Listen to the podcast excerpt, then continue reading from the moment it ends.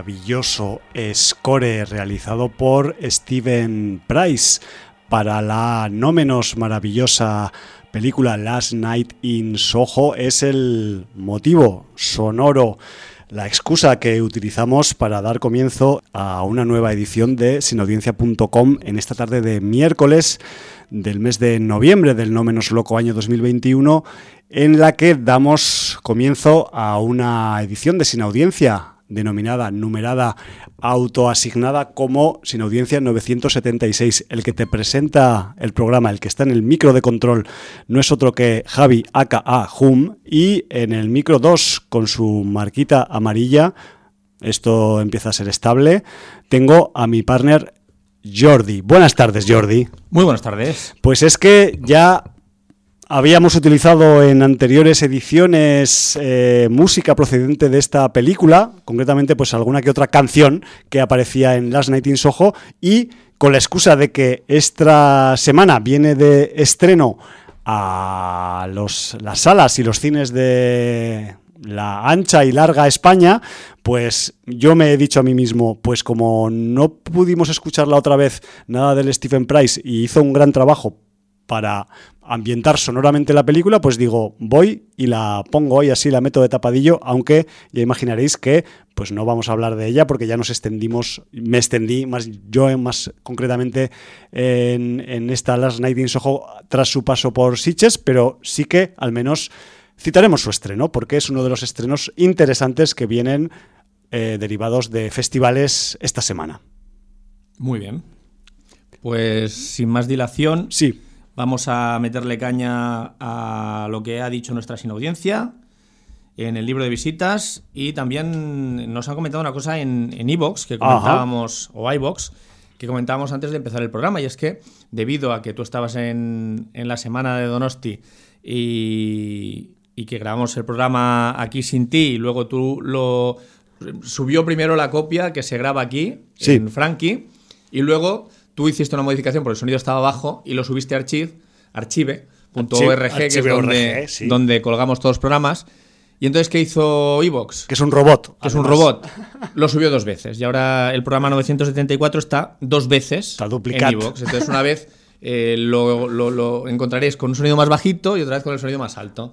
Bueno. ¿Cómo son los robots eh, de automáticos? Eh, son incapaces de discernir. Además, lo intenté borrar, me dijo que lo había borrado y sigue saliendo. Bueno, ya, ya, Bueno. Eh, y, Rastor precisamente nos hacía un comentario y dice, ¿habéis subido dos veces el programa?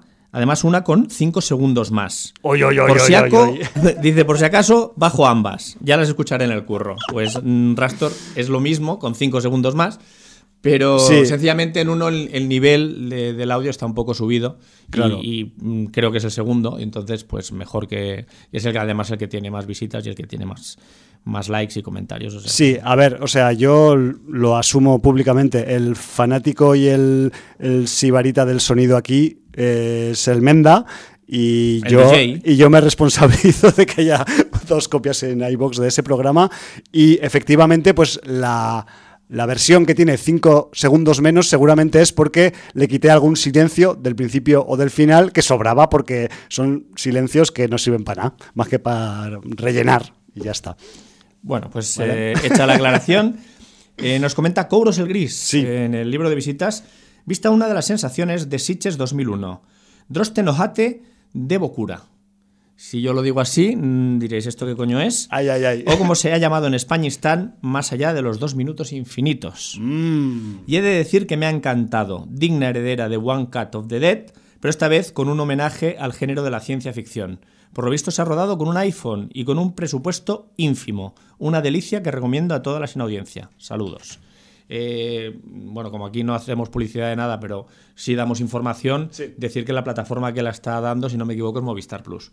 Sí, bueno, quizás este título va a salir en nuestra agenda si todo va bien también, porque este fin de semana próximo se va a poder ver en algún evento esta película. En un evento que vas a hablar tú de él y posiblemente acudas. No, es que no sé si podré acudir porque no se puede estar en dos sitios a la vez. Ah, porque pero bueno. te solapa con, pero bueno, con esos grillos que llevan albaceteñas. exacto, ya veremos a ver que es que las agendas de noviembre ya sabes que son todas muy el otoño catalán. Se, se, acabó Terror Molins, pero, pero sí no, pero Es que empieza con Sitches y aquí ya tenemos cera hasta que acaba el año. A diciembre nos vamos. Luego Chemix nos dice, saludos en audienciaros, vista Sanchi. Y tengo que decir que me pareció una película entretenida de artes marciales y fantasía. Pero sin duda, una película más cercana a Disney que a Marvel. Lo más cercano a Marvel son las escenas post-crédito con una conclusión entretenida de película de arte, conclusión, película entretenida de artes marciales y floja película de Marvel. Vale, vale. Pues si es floja Sanchi Eternas no te quiero ni decir lo que te puede parecer. Sin tiempo para morir. Las críticas la han puesto a parir, sobre todo la del público. Llegué a leer gente que había salido de la sala antes de terminar la película. Es la nueva James Bond, ¿no? Eh, creo que sí. Pero no es una mala. Que exagerados, ¿no? Bueno, perdone. No es una mala película, pero tampoco la mejor de la saga. Aunque desde luego es raro ver a un personaje que siempre ha sido un canallita sentimental. Aunque. Me ha faltado una coma aquí, ¿eh, Chemix? Un personaje que siempre ha sido un canallita, sentimental y llorón. Eso no es malo en sí, pero claro, es raro. Para nivelar seguidamente me vi. Buen balance. Buen balance, muy buen balance. Venom, habrá matanza. Sí, claro, habrá matanza del director y los guionistas. Más floja que la anterior, no sé. Madre mía. Quiere ser una película cómica, pero no llega. Quiere ser una película de superhéroes, pero tampoco. Todo forzado y el exceso, el exceso de CGI no ayuda. Como estas de Venom no las agarre un director solvente que haga algo nuevo y mejor, va a ser una saga lamentable.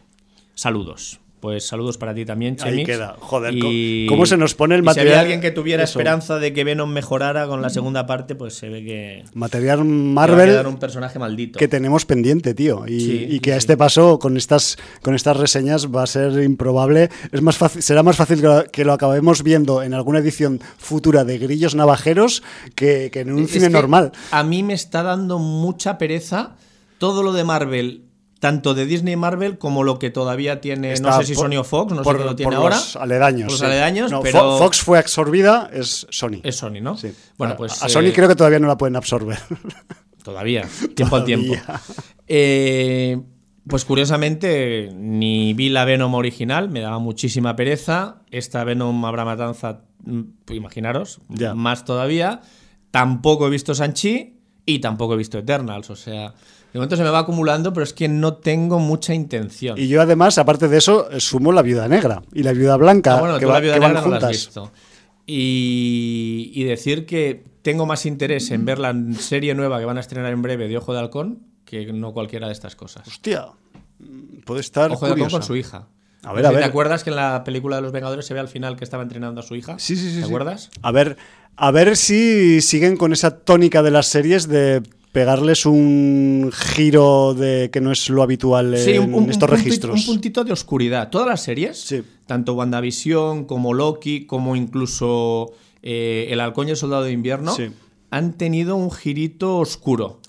sí, señor. Eh, o sea, no voy a destripar, pero en El Halcón y el Soldado de Invierno hay un icono de Marvel de los más importantes, manchado de sangre, que no lo habíamos visto nunca y, que para mí es una escena, una escena que icónica, pero la piel de gallina, ¿eh? Icónica y que pone los pelos de punta. como escarpias, por, el significado que tiene esa escena. o sea, realmente.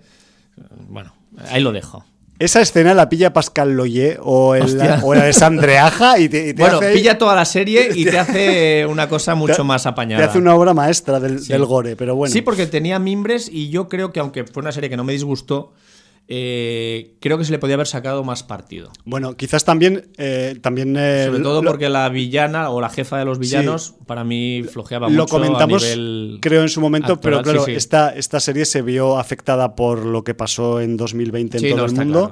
Y tuvieron, varias veces. Y tuvieron que hacer un poco copy-paste, copia-pega y corta-pega de cosas y apañaron lo que pudieron apañar. Yo qué sé. No la estoy disculpando por eso, pero es una realidad que ocurre. También empieza la serie con el primer capítulo, no sé si te acuerdas, con un pasado negrísimo del soldado de invierno. También, también. Y eso tampoco se acaba de explotar. O sea, a mí. O sea, hubieron varios frentes abiertos súper interesantes que yo creo que le hubieran dado un cariz adulto y maduro a, Marvel y no se optó por, por, eso. Pero bueno, ya lo que comentas tú es totalmente cierto. Ya, Hubo muchos problemas de, de, guion, de rodaje, de todo. Ya iremos viendo con los sucesivos mm, proyectos que vienen ahora. Sobre todo los de la tele, porque los del cine, vaya tela. En fin. Pues bueno, vamos a meternos un poco con los estrenos de la semana.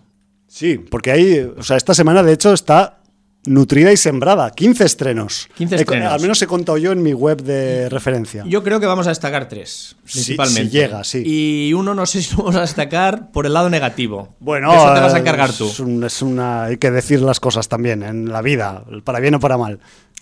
En lo que coincidimos sin duda que el estreno de la semana es La última noche en el Soho, Last Night in Sí, Soho, señor. del señor Edward Wright.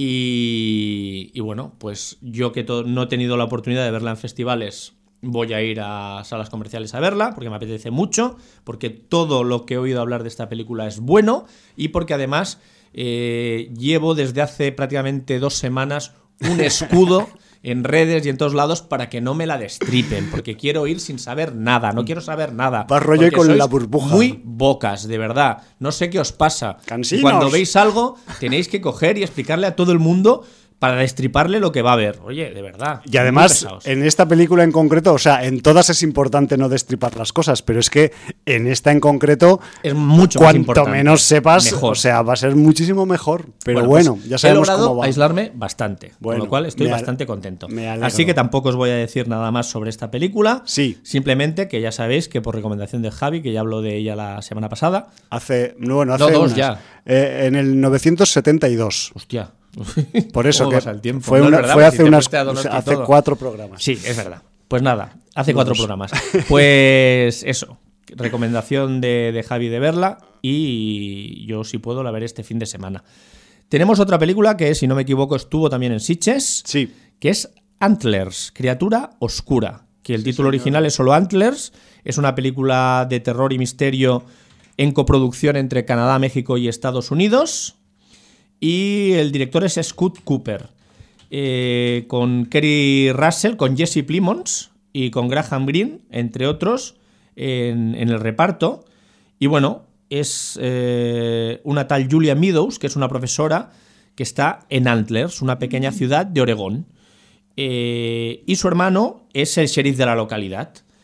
Y bueno, pues parece ser que uno de los estudiantes que tiene esta profesora, pues tiene un misterio, esconde un secreto. Esconde algo. Y entonces, Chaval. bueno, pues eh, por suerte la sinopsis no cuenta más, no queremos saber más, porque si, si te desvelan todo el secreto, pues la verdad es que eh, poca gracia va a tener la película. Y bueno, pues eh, el cartel lo que anuncia claramente es mm, producida por Guillermo del Toro. O sea, mm, saltándose todo, ¿no? O sea, Ahí la dirige Scott rollo. Cooper, sí, pero producida por Guillermo del Toro. Bueno, Bueno. pues que lo sepáis que está en la producción. Eh, pues eso, Antlers. Tú no la pudiste ver en Sitges, si no me equivoco. No, Pero, ¿tienes algún input? Pero sí, eh, me comentó, ahora no recuerdo exactamente quién, tampoco quiero cargarle el cadáver a nadie en concreto ahora en particular, pero quien me conozca quizás ahora recuerde, ah, fui yo, cabrón, me podías haber dicho, bueno, lo siento, prefiero no nombrarte. Pero eh, parece ser que Anders eh, es una peli de terror bastante mm, estándar para salas comerciales y para un público amplio que no busca quizás pues ninguna especialización extra, sino que es un eso, es una peli de Terror comercial, De terror, decir. sí, pues eh, rollo pues para salas así palomitera y ya. O eso lo- es lo que me dijeron a mí, ¿vale? Simplemente. Y luego Queda tenemos, avisado el género. tenemos una película que no sé si estuvo en Sitges o no, ahora me lo dirás, que pone No que es creo. película de misterio que se llama Corten, una Sí. película de bueno, un director. mi- misterio incluso en parte terror también. Bueno, aquí la califica misterio. Ahora. Sí. El director es Marc Ferré y mm, es cine dentro del cine, por lo que veo. Sí. El título Corten, pues ya te está diciendo, porque además es con exclamación. ¡Corten! Corten, exacto. Eh, toma buena, toma mala, no sabemos. O corten la censura ahí, que quiten la escena porno ahí. Bueno, en fin. Sí, porque además en el cartel, si no me equivoco, hay una pareja de hombres desnudos, uno encima del otro. Bueno, a veces esto ocurre en el cine también. Sí, entonces, eh, y arriba una imagen pues de una chica que le están tapando la boca o se está tapando con las sábanas, no se ve muy bien. Bueno, en fin. Sí. Eh, ¿Qué sabes de esta película? Bueno, yo simplemente, o sea, no sé mucho más que tú, pero mm, simplemente pues eh, he estado leyendo un poco sobre ella porque resulta que es una película que está rodada en Barcelona y que se autodenomina como un em, guialo queer, ¿vale? Eh, como, como concepto, como género o subgénero que puede haber dentro de esta película. La cuestión es que pues me ha dado por ver el tráiler, digo, hostia, lo queer, esto puede ser interesante, ¿no? Pues según por donde se pille. Y joder, pues evidentemente la peli seguramente tendrá pues sus alicientes por la temática, por el ámbito en el que se mueve, eh, sea más o menos queer o LGTBI o lo que toque, pero eh, si veis el tráiler, pues mm, os va quizás, pues mm, no sé si os va a desanimar. A mí me ha desanimado un poco la película porque se le ve así pues un, pues un aspecto como muy, con todos los respetos, amateur. Y no sé hasta qué punto, pues un guialo es demasiado objetivo para ponerle a la película pero lo digo simplemente sin haberla visto también, o sea, lo digo a priori y simplemente pues luego igual el día que la vea me tendré que comer mis palabras y lo reconoceré públicamente igual, ¿vale? O sea, no es un problema que, que, trate la temática eh, queer ni, ni en clave guialo ni ningún otro tipo de clave, pero sí que es verdad que pues te lo comentaba antes fuera de micro, yo echo de menos eh, obras como aquella de Bruce la Bruce de LA Zombie, que era, pues, tenía una temática también bastante eh, de este rollo, pero era una película pues explícita, eh, que mm, era un poco pues alocada y enajenada en su concepción, pero que ofrecía pues eh, raudales de entretenimiento y, escenas pues que mm, realmente pues estaban al nivel de un festival tocho. De hecho yo aquella la, logré ver en el propio festival de Sitges no por ejemplo de en el año en el que se proyectó. Pero ya os digo que esto todo este comentario sobre Corten es a priori y bueno pues quizás en algún momento cuando se me ponga por delante quizás eh, acabe dándole un play y, ya veremos a ver, pero así a, a priori, pues eso, que estéis advertidas de la catadura de este producto. Muy bien, pues eh, dicho esto, ya los estrenos los hemos ventilado. Hay que hacer mención al palmarés del Festival de Terror Molins, es su 40ava edición, que ha concluido este pasado sábado-domingo sí. Mm, hacen las 12 horas, la maratón de 12 horas de terror. Son 12 horas de reloj, o sea. sí, sí. O sea, son seis peliculazas con algún descanso en medio. Salían algunos insomnes a las 8 de la mañana, así con los brazos por delante. y pico de la mañana, porque además entonces eh, la costumbre ponen una mesica y ponen churros. Ay, qué los que han aguantado todo. Eh, yo debo decir que llegué hasta la quinta. Ya. Pero me borré en la sexta. Y me borré en la sexta un poco, bueno, un poco bastante eh, además con mis compañeros Jordi Vaquero y, Héctor, el hombre sin piedad, a los que mando un, fuerte abrazo. Eh, compañeros de asiento, también estaban por ahí Aida, Siol. Eh, que bueno, decidimos ya marcharnos después de ver la quinta película porque las, la cuarta película nos noqueó un poco. Aunque Vaquero es partidario de esa película, mm, Héctor no era nada partidario porque ya la vio en Sitches y le pareció una aberración y le tocó repetir porque era la película sorpresa y no sabía cuál iba a ser y a mí me pasó que la veía por primera vez, pero me pareció pues un absoluto despropósito. Y saliste corriendo en dirección contraria a la pantalla. Bueno, pues eh, no vamos a hablar ahora de la maratón porque son seis películas y ya, ya caerá. caerá, porque hoy no hay, hoy no hay tiempo. Eh, posiblemente sí que hablemos de la clausura, que tuvo un corto y un, y un largo que además estuvo mm, pues muy, muy bien combinado y fue una sesión memorable. Eh, pero bueno, pues eh, sí que puedo decir que la película sorpresa, para que no os quedéis con la incógnita, fue Prisoners of the Ghostland. Una sorpresa que, bueno, que iba a decir que ha creado controversia, pero no, nos seamos sinceros. O sea, la crítica mayoritariamente Mm, la crítica además de, a, nuestra, a nuestro nivel, ¿eh? no estoy hablando de crítica especializada. En nuestro ámbito. En nuestro ámbito, de gente eh, friki, de gente adicta al género, la dejaba caer de un burro y es que no es para menos, es un despropósito. Tiene dos escenitas, pero que no salvan una película que no tiene ni pies ni cabeza ni por dónde cogerla. Mm, te, esperabas samuráis, un mundo posapocalíptico tipo Mad Max y, que fuera una fiesta con Sion Sono y Nicolas Cage interpretando y es un absoluto despropósito y es una, una oportunidad perdida a un nivel de lamentar mucho la ocasión. O sea, así lo, así lo, ahí sí lo dejo. Lamentando el tiempo del visionado, incluso. Sí, y entonces esa, esa carga, junto a que la quinta película, mm, que no estaba mal, que era Jacob's Wife, una película de vampiros, pero que estaba un poco alargada y tal, ya hizo que, bueno, sabiendo que la sexta película era un slasher de un tipo con una eh, con un. ¿Cómo se llama esto para hacer agujeros en las paredes? Un taladro. Un taladro, Un taladro de, una de de K. dimensiones descomunales, pues ya dijimos, bueno, pues hasta aquí, ¿no? Porque ya eran las seis y media de la mañana. O sea, es que Claro, claro, es Jordi, que- estabas ya al límite A de. ver, que habíamos ya- llegado a las 7. Ya sabemos que no te puede dar el sol por la mañana Por eso te digo levantado. que son las 12 horas, pero si cuentas que llegas a las 7 porque hubo un concierto de death metal para animar hasta Algo vi las por 8 las menos redes, cuarto sí, que empezaba la sesión y luego Qué que lujo. siempre con los parones se alarga un poco y tal, es que son las 13 horas y media de maratón de, de Molins realmente, pero bueno.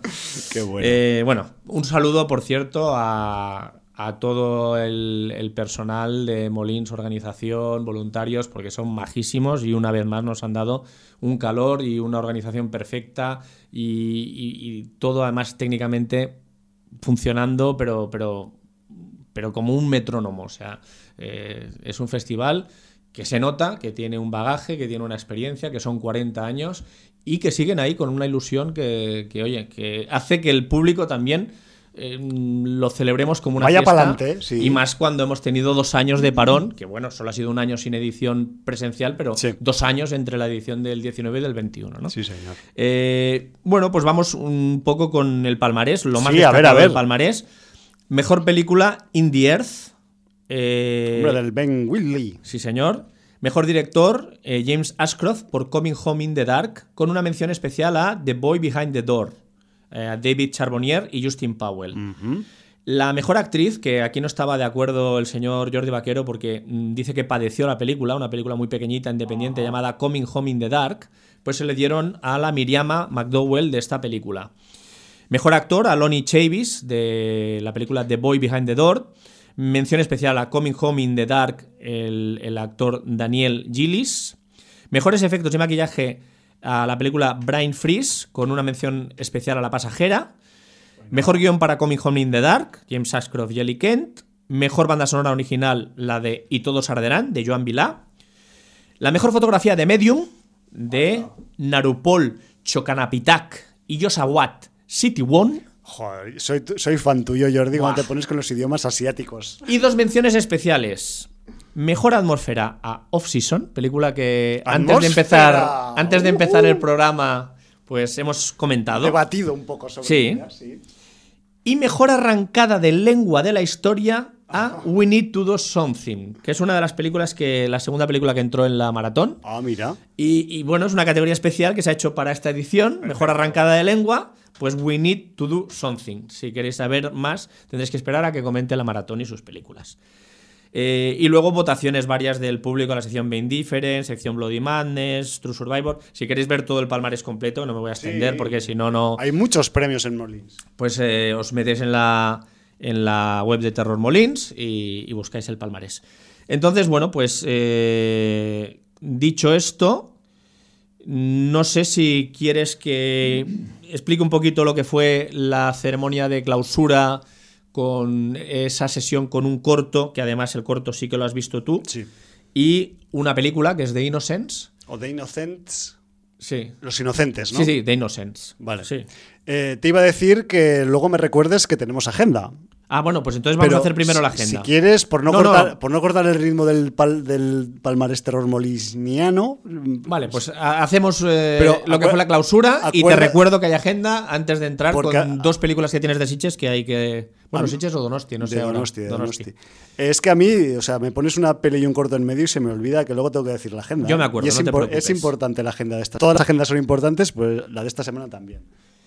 Pues eh, Ah, vaya- vayamos a la sesión de clausura, pues, Sí. del, del Terror Molins 40.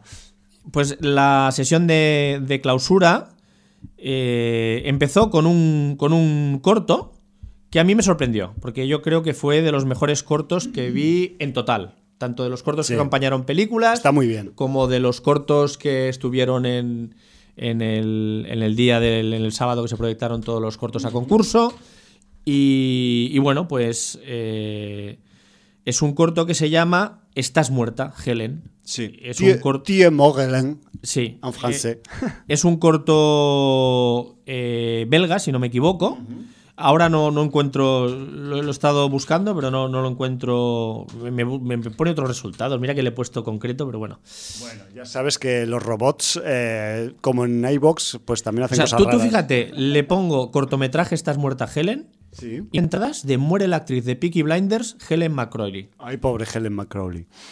Sí. Pero a ver, o sea, yo te he preguntado esto. No. No, yo te he dicho No, pero- cortometraje Estás muerta, Helen, pero bueno, Google se lo inventa. Bueno, pues muy bien. Bueno, quizás si buscas en- con el nombre en francés eh, te pueda salir más fácil. ¿A ti te ha salido? Está, En IMDb. Está, está pensando en ello. Ahora, Ah, te, lo, ahora te lo diré. eh, en fin, es pa- para mm, decir un poco, mientras yo digo de qué va, luego Exacto. podemos decir quién, quién dirige y, y quién, quién interpreta. Bueno, pues se trata de un poco de, cuando muere alguien, las fases estas de, aceptación, negación, de todo esto, ¿no? Eh, nos encontramos con un chico que está hablando con su novia y al cabo de un momento te das cuenta pues, que, que la novia o la pareja está muerta. Y entonces solo la ve él en las circunstancias que sea, esté en un bar, esté en el transporte público, esté eh, por la calle. Entonces, bueno, pues eso le causa un problema porque él la ve como si estuviera allí y interfiere en su vida. Porque de alguna manera ella no acepta que está muerta y no quiere irse. Y entonces, bueno, pues eh, lo pone en un montón de compromisos y situaciones incómodas. El, corto, eh, la verdad es que está muy bien ideado y transita entre una vertiente cómica, una vertiente de horror y terror, que también la tiene, La tiene. y una vertiente dramática, porque realmente eh, no deja de ser un drama perder a alguien querido y las consecuencias a nivel psicológico, pues os podéis imaginar, ¿no? Sí, además si es tu pareja. o sea, os imagino. Correcto. Entonces, eh, bueno, pues eh, transita por todos estos escenarios, pero lo hace siempre con mucha gracia, con mucho ritmo, sin perder el sentido. Y, y la verdad es que queda un corto muy completo, muy redondo, eh, simpático pero agridulce a la vez, mm, con lo cual te toca todas las fibras que te tiene que tocar. Yo Sí. encuentro que es uno de los cortos más redondos de, de esta edición de, del Terror Molins. Y bueno, a mí me pareció pues un aperitivo excelente. Sí, yo lo vi en Sitges, en una de las sesiones también maratonianas de cortos de esas que, que vi en, el, en, la, en la sala Tramuntana. Y decir que eso, que el director es Michiel Blanchard.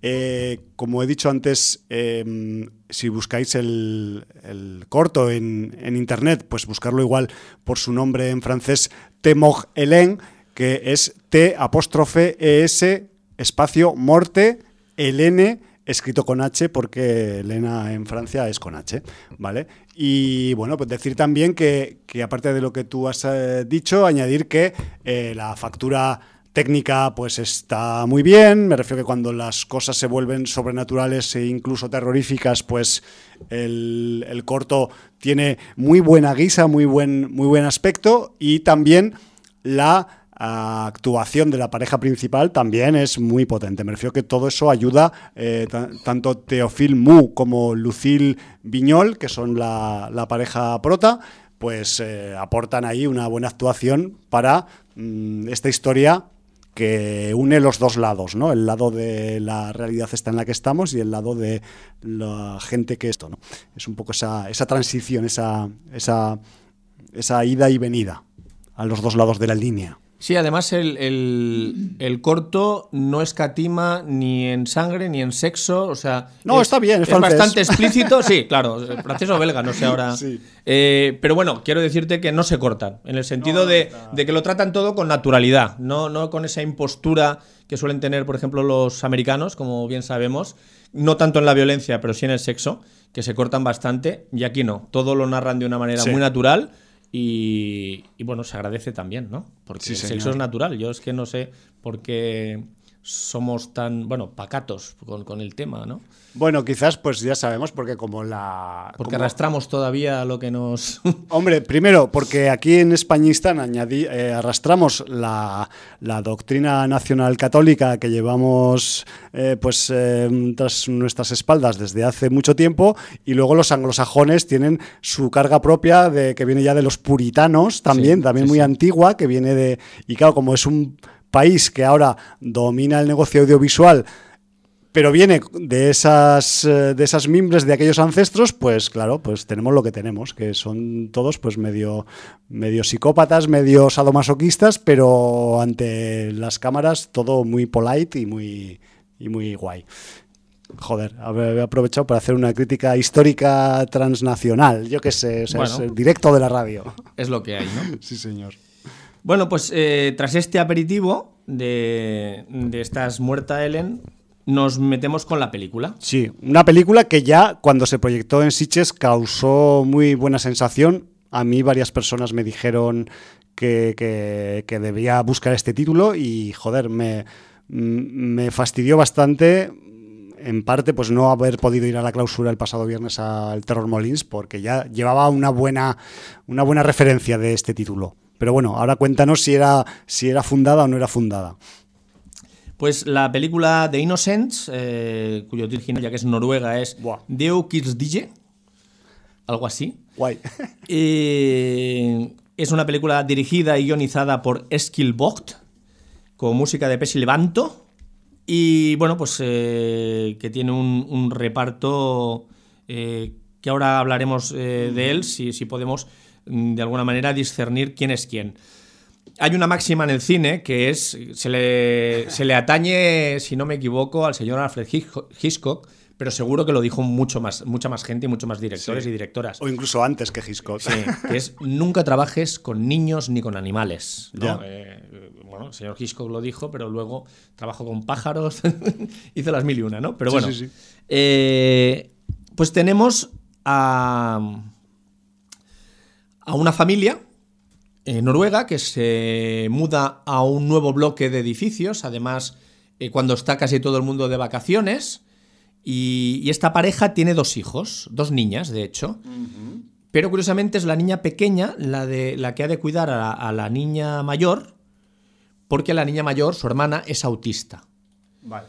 Eh, esto ya vemos desde el principio de la película que a la niña pequeña le está causando cierto trauma porque las atenciones de los padres están constantemente por las reacciones de la niña autista, porque además es un autismo que ha sido progresivo, al principio hablaba algo, cada vez ha ido perdiendo cada vez más el habla, hasta el punto de que ya no habla, eh, mm, prácticamente no se comunica, se entretiene pues girando un plato, una tapa de una olla y parece que es lo único que le llama la atención.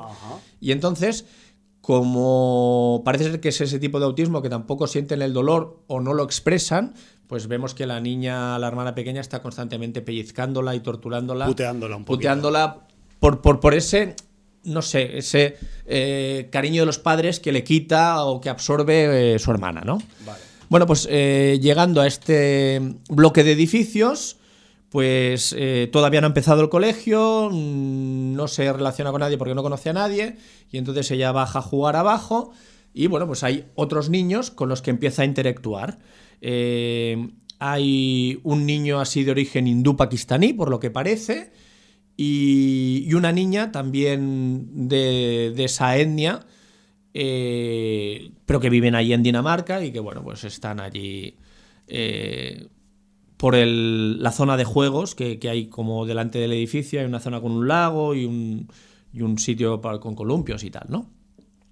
Y entonces la, la niña esta con quien hace primero más migas es con el niño, que como la niña es un poco cruel y le gusta pellizcar a su hermana y tal, congenia muy bien con este chaval que es también como un niño bastante agresivo. Pequeño cabroncete. Pequeño cabroncete, sí.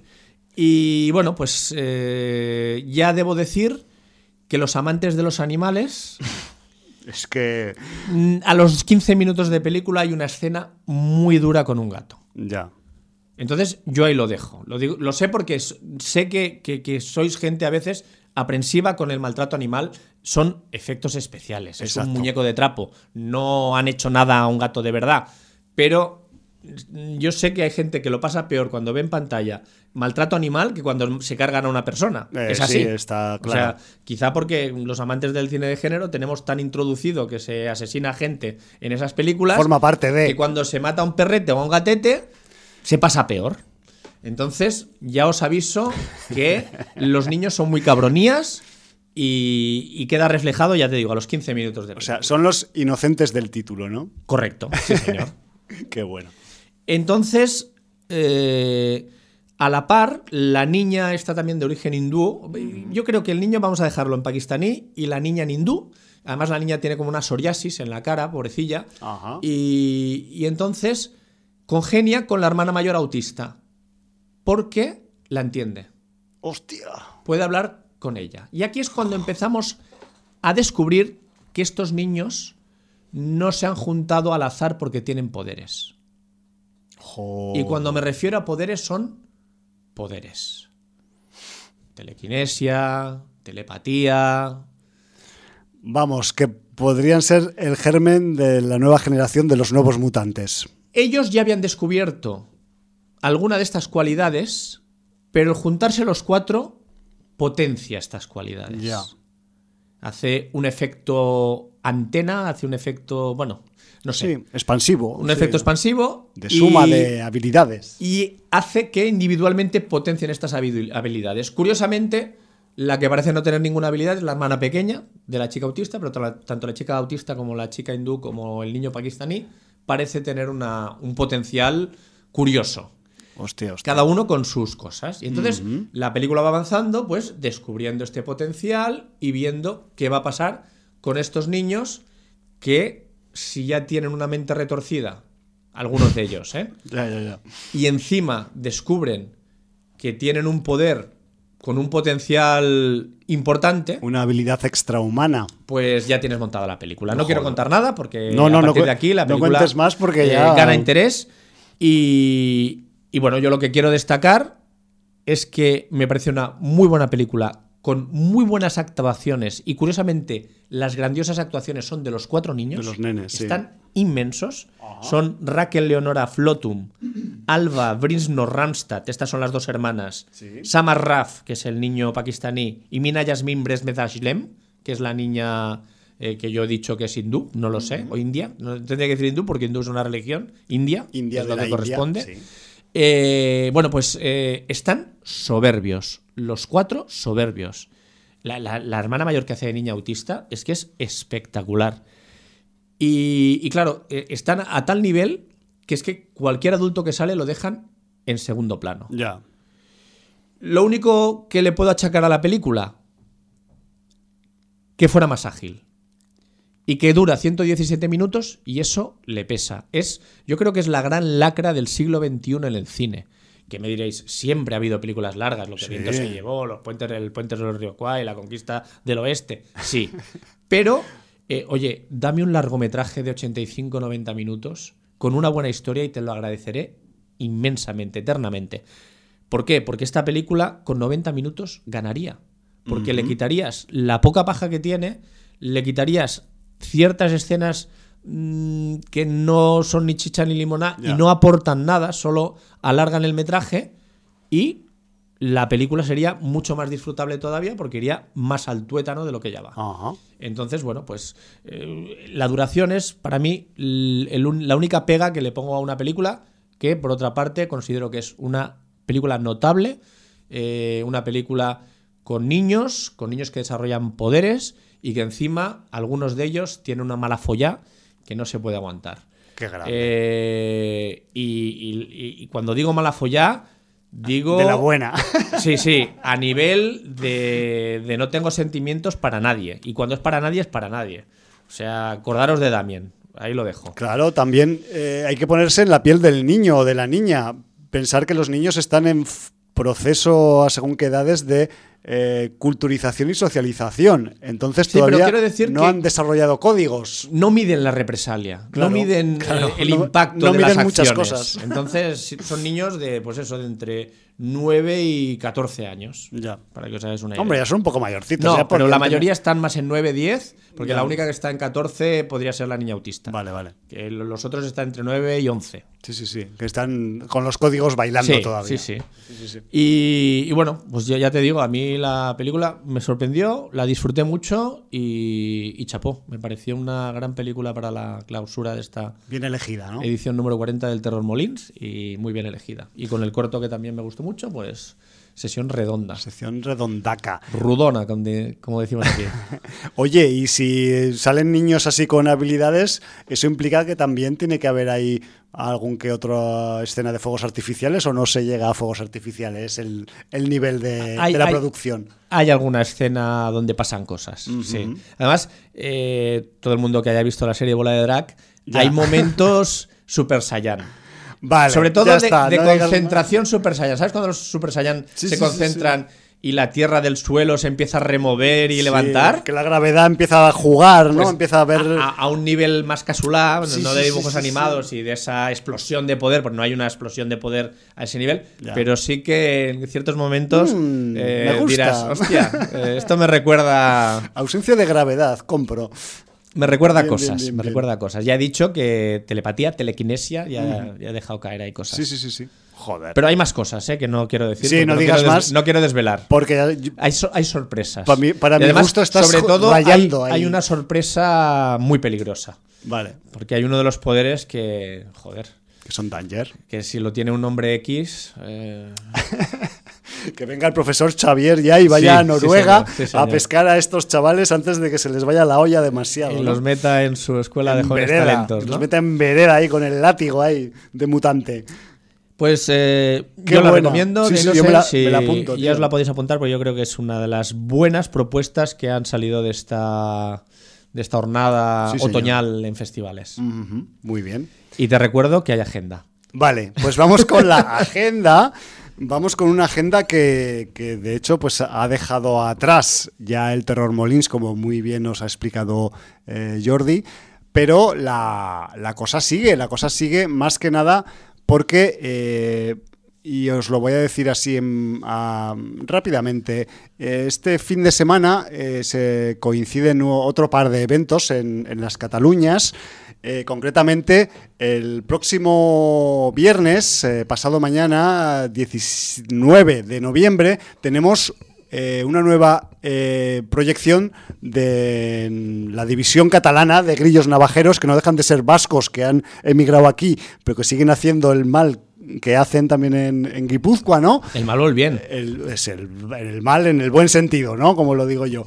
Y eh, la nueva edición de este próximo viernes 19 de noviembre de Grillos Navajeros lleva el sugerente subtítulo de Danzad, danzad malditos. Quizás en esta edición pues va a haber a sufragio, porque se produce un sufragio en, cada eh, proyección de Grillos Navajeros que quizás sea más dedicada pues, a títulos que vienen de, de cuestiones bailongas o bailotísticas. ¿no?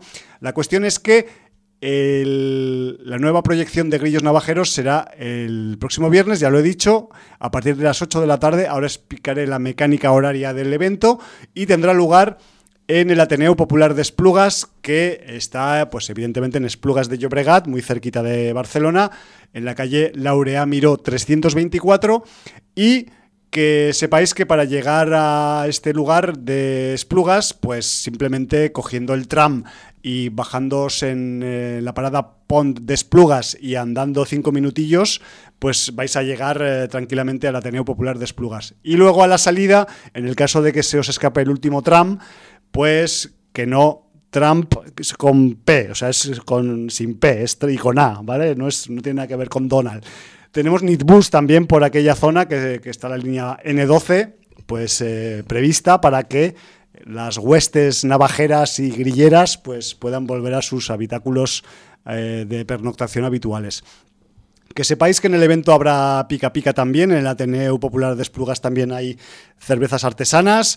Eh, la mecánica del evento, pues a las 8 de la tarde abre puertas, a las 9 de la noche se celebra la votación, que es una de las partes más importantes que, se producen en estas proyecciones de grillos navajeros. La gente que asiste vota sobre una caja o sobre una, un grupo de películas que propone la gente que organiza y a las 10 de la noche ya se... Eh, proyecta la película elegida. Que sepáis que no tiene mucho sentido ir a ver solo la película a las 10, porque si os perdéis la votación, os perdéis casi lo mejor del evento, independientemente de lo buena o mala que sea la película. Ya sabéis que eh, las mentes de los grillos navajeros son muy perversas y entre títulos que pueden ser pequeñas trufas del género, puede haber verdaderos ñordos también. Me refiero que la cosa está ahí un poco siempre balanceada y a veces pues se producen, pues como pasa cuando vota la gente, ¿no? Que, hay gente que, que, orienta su voto hacia un lado, otros hacia otro y a veces pues sale la que menos te esperabas, que es un poco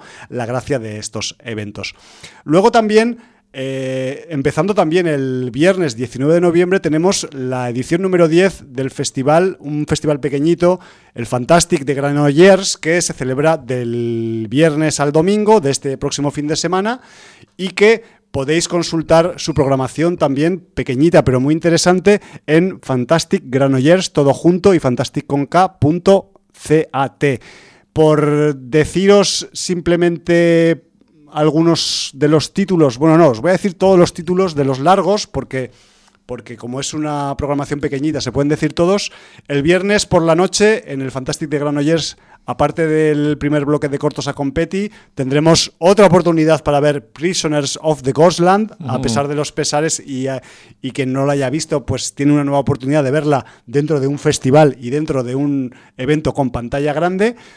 Para el sábado tendremos... Eh, la segunda tanda de cortometrajes a competición, la proyección de dos películas, Barback y, de nuevo, otra oportunidad de ver Beyond Infinite Two Minutes, que es la película esta japonesa de bajo presupuesto, en clave ciencia ficción, que está dando que hablar a todos los sitios donde va. Y luego para el domingo tendremos la proyección de una peli que creo que se ha hecho aquí en España, que se titula Tres y que también estuvo en el Festival de Sitges, por ejemplo. Aparte de eso, que sepáis que eh, pues mañana, hoy es 17, pues mañana 18 se acaba ya el Festival de Cine Fantástico de Málaga, pero a partir del viernes también, y ya nos vamos un poco a, no España, a África, porque el viernes 19 de noviembre también empieza una nueva edición del Festival Isla Calavera, el Festival de Cine Fantástico de Canarias, que se celebra en Tenerife y que también tiene una programación para quienes estéis por allá. Pues si tenéis oportunidad de ir, que consultéis su programación porque es un festival de esos que dura tocho, que, dura hasta el 27 de noviembre, del 19 al 27, y que pues em, carda mucha y muy buena lana. Podéis eh, visitar su programación en Festival Isla Calavera, todojunto.com y esa es la web oficial del festival y ahí es donde podréis un poco eh, pues eh, valorar qué es lo que se trae esta nueva edición 2021 del Festival Isla Calavera, que por cierto hicieron una presentación en la semana de Donosti que yo me perdí porque fue los días que yo no pude asistir y también pues es un festival que se está expandiendo, que está expandiendo su semilla y su, y su forma de hacer y que, bueno, pues eh, ya Jordi, pues si ya nos movemos por festivales de toda la geografía, pues ¿por qué no irnos a Tenerife una semanita a ver películas buenas, ¿no? Que también sería un puntazo. Pues si yo pudiera, eh, ya, ya estaría allí. Ya llegaremos. Bueno, y un poco asociado un poco a la agenda o a la actualidad también, si me permites dar una pequeña nota de de actualidad, una, pequeña noticia. Es una noticia que tiene que ver con una edición en DVD y Blu-ray y diréis, pero todo eso todavía se hace, pues si yo me lo bajo todo, yo lo veo en plataformas. Pues sí, tío, tía, hay a veces gente que es fetichista, que valora los eh, contenidos. Está de moda volver al soporte físico y más ahora que las plataformas son tan volubles que um, te encuentras que tienes tres o cuatro plataformas dadas de alta en tu casa y te apetece ver algo y no lo puedes ver. Exacto. Y el soporte físico nunca falla. Se ha demostrado que eso, que el internet pues es voluble. Eh, de hecho, es voluble desde que empezó, pero hay gente que se tarda en dar cuenta pues unos años después, ¿no? Bueno, voy a por la noticia de actualidad y es que la gente, podemos llamarles, aunque no los conocemos, amigos y amigas de Vertigo Films, van a lanzar este próximo viernes, también 19 de noviembre, tanto en Blu-ray como en DVD, la película francesa Martyrs en España. Por fin, por fin se publica Martyrs en, un, en una edición en este país Y, esta película, que, es una película de culto del director Pascal Loyer, es la primera vez que, que sale en España publicada el, tanto el DVD como el Blu-ray incluirán su doblaje al castellano también. Me refiero que en el caso de que pues, podáis tener la película, porque yo, por ejemplo, tengo la película en copia de edición francesa, pero pues evidentemente no tiene eh, ni los subtítulos en castellano ni la versión doblada, que tampoco es que me interese mucho, pero bueno, que sepáis que existe esta, esta posibilidad en los, tanto en el DVD como en el Blu-ray de Martyrs y simplemente destacar brevemente, porque es una película que lo que hay que hacer es verla y luego si queréis debatimos lo que queráis, porque es una peli que da para debatir largo y tendido pues mucho rato, que en los extras, porque los DVDs y los Blu-rays, si por algo se caracterizan es porque aparte de la película en cuestión, pues llevan sustancia anexa, ¿no? Entonces, en el DVD, que es un disco que caben menos cosas por puro espacio físico digital, tenemos simplemente como extra una entrevista al director, al Pascal Loyer, pero en los extras del Blu-ray, que cabe más trozo, pues eh, tenemos más de dos horas de extras. De hecho, tenemos la entrevista al Pascal Loyer, tenemos entrevistas a las actrices Mylène Jampanois y Morjana Aloui, que son las dos protagonistas. Tenemos entrevista al director de efectos especiales Benoit Lestange, que es el director de FX de la, de la película, su making of y además entrevista, atención, a Ángel Sala para ilustrar el paso de Martyrs por el Festival de Sitges en su momento. Me refiero que a ese nivel el, el DVD lleva poquito material extra, el Blu-ray se desborda, sale, salen los contenidos extra por todos lados y también eh, creo que las ediciones, las portadas son diferentes tanto en un formato como en otro. Me refiero que eh, va a haber quien querrá tener las dos opciones, pues tendrá que rascarse la buchaca y sacarse unos euros más extra para, para tener las dos ediciones. Pero bueno, también a mí me parece correcto que siendo formatos distintos tengan portadas distintas porque así pues ayuda un poco a diferenciar el formato, ¿no? Me refiero que a ese nivel pues yo, yo compro esa variabilidad. Y bueno, simplemente, pues de nuevo, recomendar la película por activa y por pasiva, en la que hemos hablado muchas veces largo y tendido en su momento, en su año, eh, simplemente haciendo una búsqueda en el, en el buscador del blog de Sin Audiencia, deciros que yo, que esté eh, datada en el comentario, pues eh, la comentamos en el programa 330, en el 356, en el 361 y seguramente en alguno más que no está, que no, está, no está reseñada en el texto. Pero bueno, que sepáis que nos, nos, eh, nos vamos como 600 programas atrás de Sin Audiencia. para hablar del puto Martyrs. Pero bueno, yo qué sé, Jordi, tío, estas cosas pasan. Yo no, yo vine antes de ayer, yo vine cuando Martyrs que prácticamente a, hacer este programa, un poquito antes. Es que esto ya tiene, somos muy viejos. Tiene delito esto. Esto es un delito ya de, no sé, de, larga duración. Pero bueno, es, era la, pequeña nota de, actualidad que quería dar y, y con eso ya tengo cerrada mi parte de actualidad agenda. Es que, es que yo me estoy dando cuenta que posiblemente seamos el programa de radio podcast más antiguo de España sobre cine de género, con una continuidad, una periodicidad ininterrumpida con 21 años. Ya, tío. Habría que. Y eso sería fácil, relativamente fácil de rastrear. ¿eh? Es, que, es que ya te lo digo yo, seguro. Sobre, sobre género y ciencia ficción, yo creo que, o sea, puede, puede haber algún programa de radio, que no lo sé, ¿eh? que lleve más de 21 años con continuidad hablando de cine en general. Cine en general, sí. Pero. De, cine, ¿eh? de cine de este, del que nos gusta del género, pues sí. Esto demuestra que somos unos putos locos. Bueno, sí, locos, iluminados, illuminatis, lo que queréis llamarnos, porque, porque sí, no merecen ni más que adjetivos despreciativos en general. Pero bueno, yo qué sé. Eh, nosotros vamos a decir que lo sepáis que no era nuestra intención, ¿eh? llegar hasta aquí, ni si llegamos más adelante, pues tampoco. Pues nosotros venimos cada semana aquí a nuestra terapia y, ya. O sea, no penséis que estábamos planeando llegar a estas longitudes. Nosotros somos como aquel que decían, ¿usted cómo se mantiene tan joven? Y dice, yo, ¿por qué no discuto con nadie? Y dice, no será por eso. Pues no será por eso. Ya está. Pues lo mismo. Seguimos, ¿no? Fuimos haciendo programas, haciendo programas y mira. Mira, he visto otra película. Pues, venga. Esta semana pues vamos a, vamos a reunirnos un miércoles más. Claro, claro. Y mira, miércoles a miércoles se convirtió en costumbre y... Ya ves, vaya plan, vaya plan. Bueno, eh, vamos a dejarnos de ñoñerías, de miradas al pasado y vamos a agarrar al presente por los cuernos, como si fuera una metáfora, si me lo permites, taurina. Sí, porque hay un poco de taurino en una de las películas que vas a comentar, ¿no? Eh, me temo que... que Paso doble. Que, tiene un contenido taurino bastante alto, pero bueno, eh, eso no le quita aliciente, de hecho yo creo que se lo suma. Y estoy hablando de una película que se ha podido ver en diferentes festivales. Se estrenó, creo que en primer lugar en Sitges, estuvo en la semana de Donosti, también estuvo en Terror Molins. Sí. Y ahora la traemos a sin audiencia. Joder, qué bien me ha quedado este, este degradado, ¿no? Ahí de, mayor a menor. Eh, sin desmerecer ¿eh? los grados intermedios. Pero bueno, estoy hablando de la película española, española de España, con ñ, La Pasajera. La pasajera que ha sido, pues, una de las, para mi gusto, yo pude, tuve el placer, debo decir, de disfrutarla en la semana de Donosti. Y joder, vale que las Night Soho, pues tiene que ganar porque tiene que ganar, porque ya está. O sea, no hay, que, no hay discusión que valga.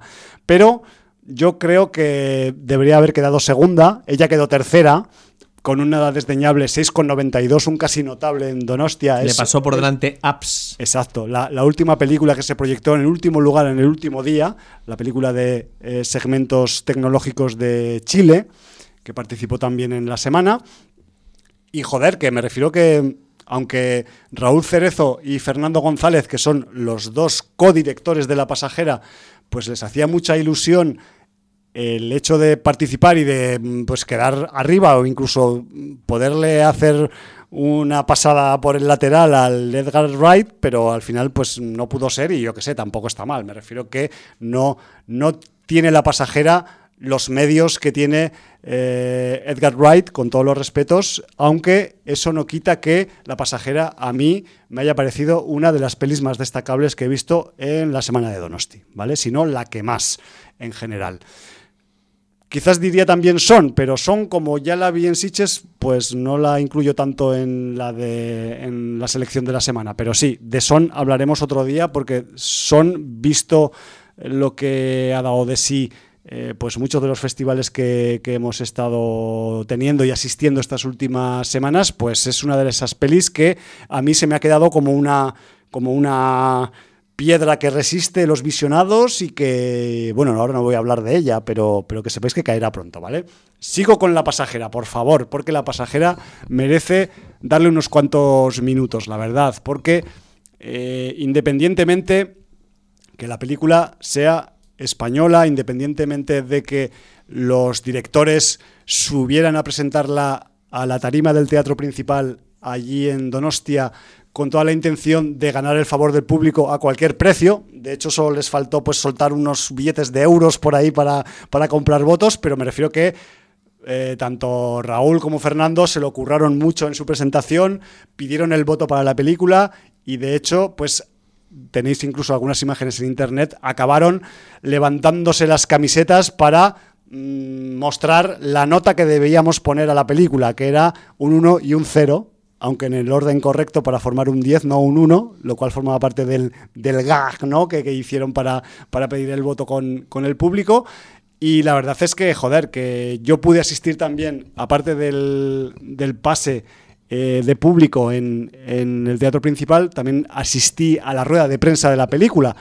Con lo cual, en mi comentario, pues va a haber eh, material y datos que pues pude un poco extraer también, no solo del visionado, sino también de, la, conversación que luego pues, los directores tuvieron con, los periodistas y con el público de la semana en, la rueda de prensa. ¿no?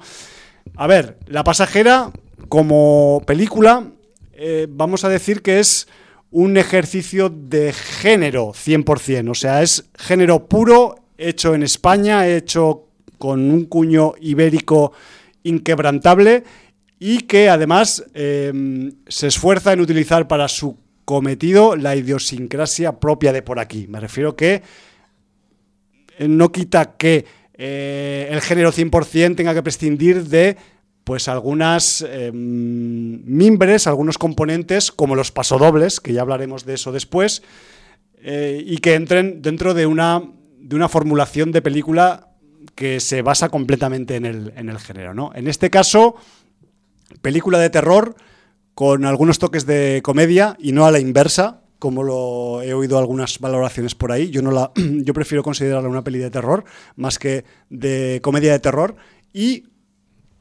y aquí viene cuando quizás pues puede surgir la polémica.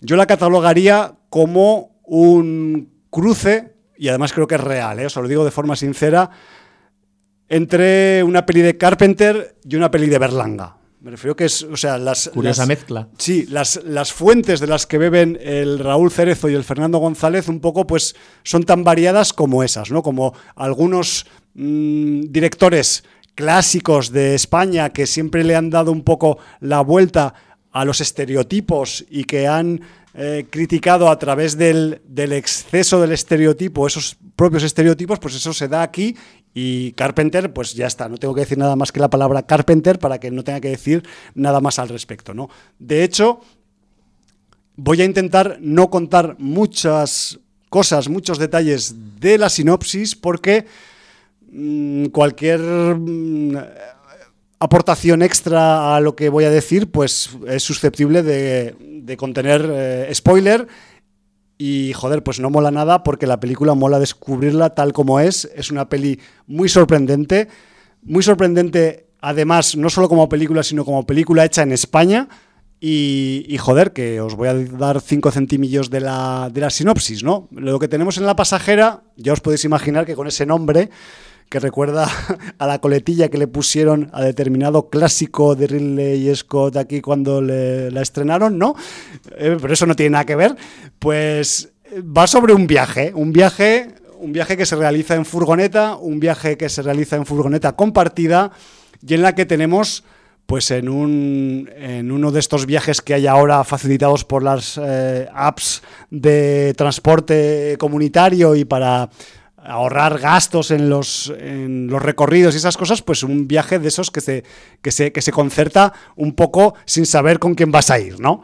Y bueno, pues en este viaje de furgo compartido tenemos al conductor, que se llama, el personaje se llama Blasco en la película, lo, lo conocen por el apellido, ¿no? Al, al conductor, y que es un amante de los pasodobles, de ahí la, la raíz un poco cañí en ese aspecto musical que tiene la película, pero que es un tipo que aparte de tener ascendentes argentinos que reemigraron de Argentina a España, pues también tiene un pasado rockero y eso a veces le puede al tema de los pasodobles. Pero bueno, para eso hay que descubrir un poco la película. También en el viaje tenemos a una madre un poco pija para mi gusto, con su hija adolescente un poco así rebotudilla ella, que siempre le contesta mal a la madre y bueno, pues adolescentes, ¿qué te voy a contar? ¿no? O sea, ahí siempre en la brecha. Y luego una, una cuarta pasajera, que es una señora mexicana, que, que, es enfermera, creo recordar, y que también pues quiere hacer su viaje pues un poco más barato y para eso ha concertado esta cita viaje con, con todos estos eh, viajeros y viajeras, ¿no?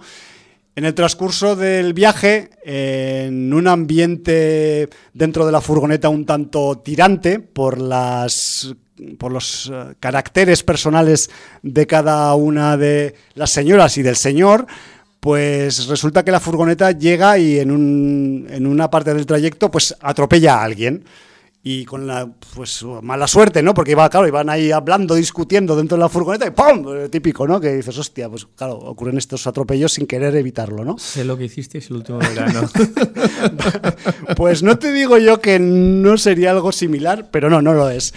La cuestión es que, pues eh, evidentemente, como, como buena gente que son los que viajan en la furgo, pues se bajan, dicen, hostia, a ver qué ha pasado, y ven que hay, que hay una persona ahí, dicen, oye, pues vamos a llevarla y vamos a, a subirla ahí a la furgoneta y la llevamos a algún centro hospitalario para que, para que le atiendan y tal, ¿no? Lo que pasa que a partir de ese momento, a partir de que la persona atropellada es subida a la furgoneta, pues empiezan a suceder cosas extrañas dentro de la furgoneta, la furgoneta en marcha y se va a empezar todo a torcer muy mucho. Y aquí vienen mis típicos tres puntos suspensivos y no quiero decir nada más porque a partir de aquí todo lo que diga del argumento es ya danger.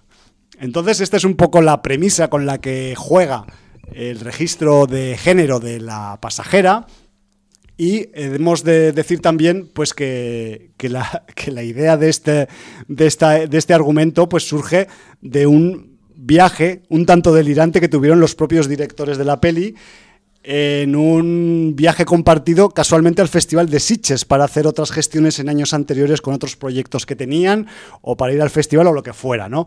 Rollo BlaBlaCar y este rollito de me pillo un coche compartido en Varna y me voy a Sitges que he llegado del aeropuerto, cualquier vaina así. Y claro, la cuestión es que en ese viaje, pues eh, los directores tuvieron algunas experiencias un tanto surrealistas con alguno o alguna de sus compañeros de viaje y se les ocurrió pues trasladar esto al, campo, al campo del género. ¿no? Fue como una especie de mecha que, que encendió una idea y que esa idea acabó pues haciéndose una película. ¿no?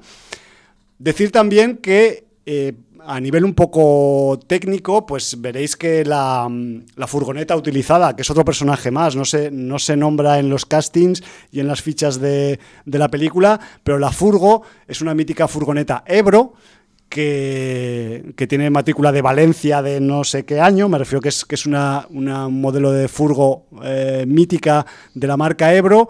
Y también he de deciros, y esto es chivatazo de la rueda de prensa, que para planificar y para eh, ejecutar la, película, eh, los directores contaron con dos furgonetas iguales. Una que era una furgoneta estándar como la que vemos en la película, y otra que era desmontable como un Transformer. Entonces, eso permitía... Poner cámaras... Exacto. Eh, quitarle trozos a algunas partes de la película, pues para rodar más en la parte de trasera de la peli, o sea, de la furgo, o sacar solo la parte delantera, o, intentar hacer... Pues o sea, tenían una, furgoneta de decorado y una furgoneta mm, de carretera. Exacto, real. Entonces, eh, este, este, con este pequeño truco, pues el el argumento y la agilidad que tiene la película, pues se, se ve muy. se palpa mucho, ¿no? Me refiero que, que si algo tiene también la pasajera y si algo tienen también eh, sus directores eh, Raúl y Fernando, es que eh, son muy meticulosos en la planificación y esta película se nota que está planificada, valga la redundancia, con un storyboard, con, una, con un estudio de planos necesarios para evitar planos innecesarios. Me refiero que a ese nivel los tíos se les ve como muy, como muy exhaustivos en el hecho este que hablabas tú antes de, de Innocence, del rollo del relleno. Pues me, refiero que aquí todo lo que... Claro, es un criterio subjetivo, el de ellos también, que luego igual otras personas no lo pueden ver así, pero que sepáis que, que la película está planificada con un, con un rigor a nivel de, de escenas que pues facilita que mm, tenga un ritmo pa'lante todo el rato, en que las cosas que se van sucediendo empiezan a acumularse y empiezan a generar un poco de caos en el argumento. Y bueno, ya si tenéis oportunidad de verla, pues ya veréis el resultado porque merece mucho la pena, al menos bajo mi subjetivo criterio. En el reparto, ¿qué tenemos en el reparto? Porque claro, es una película Spanish Style, todo en pleno efecto, pero no todo el mundo que sale es de España, aunque en algún momento pues han llegado aquí y han hecho su carrera profesional aquí, ¿no? En, en este país. Lo que tenemos en el reparto es una mezcla de actrices de Cuéntame, como son, eh, que yo no las conozco, eh, que simplemente las he buscado, pero claro, sí que es verdad que, hay, que hay un factor, cuéntame cómo pasó en esta película, pues bastante gordo, ¿no? Tenemos a Cristina Alcázar, que es la madre pija del, combo de, viajeros que tiene la película, y Paula Gallego, que es la, hija adolescente, ¿no? Que, es la respondona de, del, del, grupo. Y luego tenemos también a la actriz mexicana Cecilia Suárez, que es la que hace de enfermera, y también al conductor de la furgona de la Ebro, que es el actor argentino Ramiro Blas, el que hace de Blasco, casualmente, y que parece ser pues que este yo he estado mirando no lo tenía muy muy fichado a este a este actor pero claro es un actor que se ha movido mm, en los últimos años en el medio televisivo como pez en el agua y ha participado en un montón de producciones de, la, de las diferentes cadenas españolas y sus series para la televisión en este país y joder casualmente también eh, pasó en su momento también por Cuéntame cómo pasó. Me refiero que sí que es verdad que comentaban, porque Ramiro Blas estuvo presente en la rueda de prensa de la película, era el único del, elenco actoral que, acudió a la, semana. Y joder, pues comentaba que, claro, que, que para él este registro pues era un poco fuera de todo lo que él había hecho normalmente en la televisión, ¿no? Se ve que pues eh, Ramiro Blas quizás se le ha encasillado en un en un perfil de tío pues más bien serio, recto y chungo y a veces incluso el malo de la función y alguna cosa así, y aquí, aunque es el hombre que, que tiene sus choques conceptuales e ideológicos un poco también, ¿por qué no decirlo?, Carcas eh, en contraposición con la posición femenina de todas las componentes de su viaje, el que tenemos en la pasajera, pues, pues realmente eh, Ramiro Blas hace un contrapeso, a pesar de no ser de nacimiento español, bastante importante. ¿no? Me refiero que también en ese aspecto, en el guion, pues han jugado a que Blasco, el conductor, tenga ascendencia argentina, aunque él hace muy bien un acento normal, estándar español, pero claro, algún, algún deje de vocabulario o alguna expresión sí que se acaba notando ahí un poco la argentinidad, ¿no? que eso cuesta mucho de, borrar. Pero bueno, ya lo han cubierto con ese parche de guion, parche conceptual, para que nadie critique esa, esa actuación que, por cierto, pues es una... Él, junto con la chica, con la adolescente, con Paula Gallego, son para mí también los papeles que más se lucen en la, en la película y, y además creo que le sacan mucha punta a los papeles que les han asignado en la, en la función. Decir también que, evidentemente, es una peli de género, de terror, con toque de comedia, repito. Los efectos especiales son primordiales. Me refiero que, aunque sea una peli española, aunque tengamos aquí un presupuestos ajustados, tenemos, tenemos efectos especiales, tenemos maquillajes muy guapos, tenemos prótesis, tenemos fluidos variados, tenemos gore. Me refiero que a ese nivel la película va bastante sobradica. Tiene sus momentos, no siempre es de este rollo, pero cuando tienen que suceder las cosas, suceden y suceden en catarata, además. Me refiero que a ese nivel mm, yo pues estoy congratulado un poco con el resultado final porque me agrada que esta película pues se haya hecho en este país, porque ya va siendo hora que se hagan películas así independientemente y con todos los respetos de todas las que se han hecho antes, pero mm, yo a veces mm, echo a faltar eh, detalles o formas de hacer en, el cine de género en España y joder, la pasajera tiene esas, esas cualidades que yo a veces he buscado y no he encontrado, ¿no? Y, por eso pues también me ha hecho tan, tan buen efecto la, la película, ¿no? Y luego también, a nivel técnico, los directores dijeron en la rueda de prensa, supongo que con un poco de coña al respecto, que la película tiene la mayor parte de sus planos trucados, por una razón o por otra, a nivel técnico y a nivel de efectos, ya sea por el tema de la furgo o por el tema de las cuestiones de género que pasan en, el argumento, pero incluso decían que tenían que los habían contado y que tenían más planos trucados que la propia Tenet. No sé si es mucho contar o no, pero bueno, si sois capaces de ver la peli y de compararla con Tenet a nivel de mm, cuestiones de efectos especiales, pues bueno, eh, tenéis ahí un reto, porque sí que es verdad que cuando la peli empieza a meterse en harina a partir de los puntos suspensivos que os he contado antes en el argumento, la verdad es que no para. No para de suceder cosas que necesitan efectos especiales. Entonces, mm, no sé si está a tanto nivel, pero quizás parecido. Más cositas y ya voy acabando porque si no me voy a comer todo lo que queda del programa con, la pasajera. Es que te vas a quedar sin tiempo para hacer aunque se lo merece. comentar. Bueno, quizás la otra la voy a comprimir más porque tiene un cariz un poco más comprimible. Vale. ¿Vale? A nivel de música, Los pasodobles, ¿qué pasa con los pasodobles en esta película? Pues evidentemente la gente que le tengáis aversión a los pasodobles quizás vais a pinchar hueso. Pero yo sé decir mi experiencia personal y cómo lo he visto. Yo flipé un poco cuando me enteré de este dato antes de ver la película. Dije, joder, no me jodas una peli entera, paso dobles por un tubo, el tío en la furgoneta no tiene más que una cinta atascada dentro del radiocassette y solo puede ponerla en, bucle. En bucle, en loop, la puta cinta y es un recopilatorio de pasodobles españoles, afortunadamente instrumentales. Pues oye, yo qué sé, es que al final acaba formando parte de la identidad de la película y lo que a priori podría parecer algo que no iba a casar, pues casa. Casa hasta tal punto, a ver, yo soy mm, hip hopero, música negra, ya sabes, pero, pero me gusta la música en general. Pues desde que vi La pasajera en Donosti, llevo un par de tonadillas de pasodobles que cuando me despisto salen a la superficie de mi cerebro, las hijas de puta, con, con perdón ¿eh? de la expresión. Pero con esto quiero decir que si igual nos debemos quitar también esa, esas ideas un poco de prejuiciosas con la música instrumental. Evidentemente la música instrumental no tiene puñetera ideología, o sea, si alguien piensa que eso es así, pues quizás deberíamos debatir sobre ello.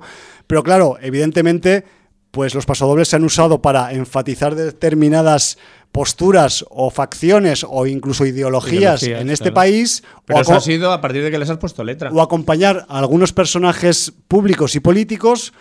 Pero claro, si las oyes en plan instrumental y pues vale, pues igual no es para tanto o igual se les puede dar la vuelta como lo que hacía Berlanga en otros temas, pues los de la pasajera hacen con el paso doble, ¿no? Un poco y, la, y lo giran para para el lado un poco de eh, oye, que, esto no es propiedad de nadie, que es música y, yo qué sé, y es música bailonga de pueblo tradicional y ya está.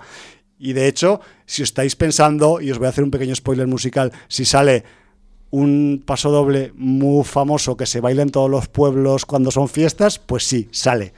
Y no voy a decir el título porque ya sabéis cuál es. No hace falta que lo diga. Pero hizo versión hasta aquí en África. Eso. Y, yo no he visto, y yo no he visto la película.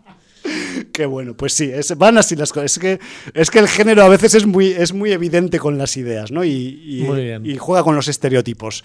Entonces, pues que sepáis que, que aquí el soundtrack os vais a hartar de pasodobles. Si queréis poneros a prueba, la pasajera.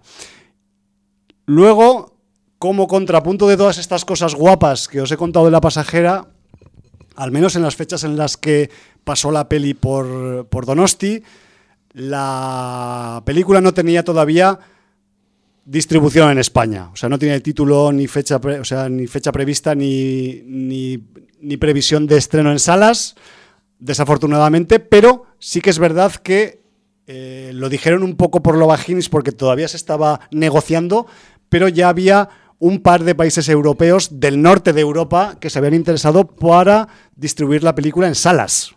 Curioso, en esos ¿eh? países. Y aquí ya sabéis cómo vamos, ¿no? Pues eso. A ver, que es que mm, no voy a contar nada que ya no sepamos del mundo audiovisual de este país, pero claro, por eso mm, quería hacer un poco de énfasis y un poco de hincapié en que La Pasajera realmente es uno de los ejercicios de género más puro que hemos tenido en los últimos tiempos en, el cine español. Y no me voy a ir muy para atrás, pero y evidentemente es una película más pequeña que esta que os voy a nombrar, pero es tan de género como podría ser El Día de la Bestia, por decirlo de alguna forma. Me refiero que está a ese nivel de, grado de género que tiene dentro, ¿no?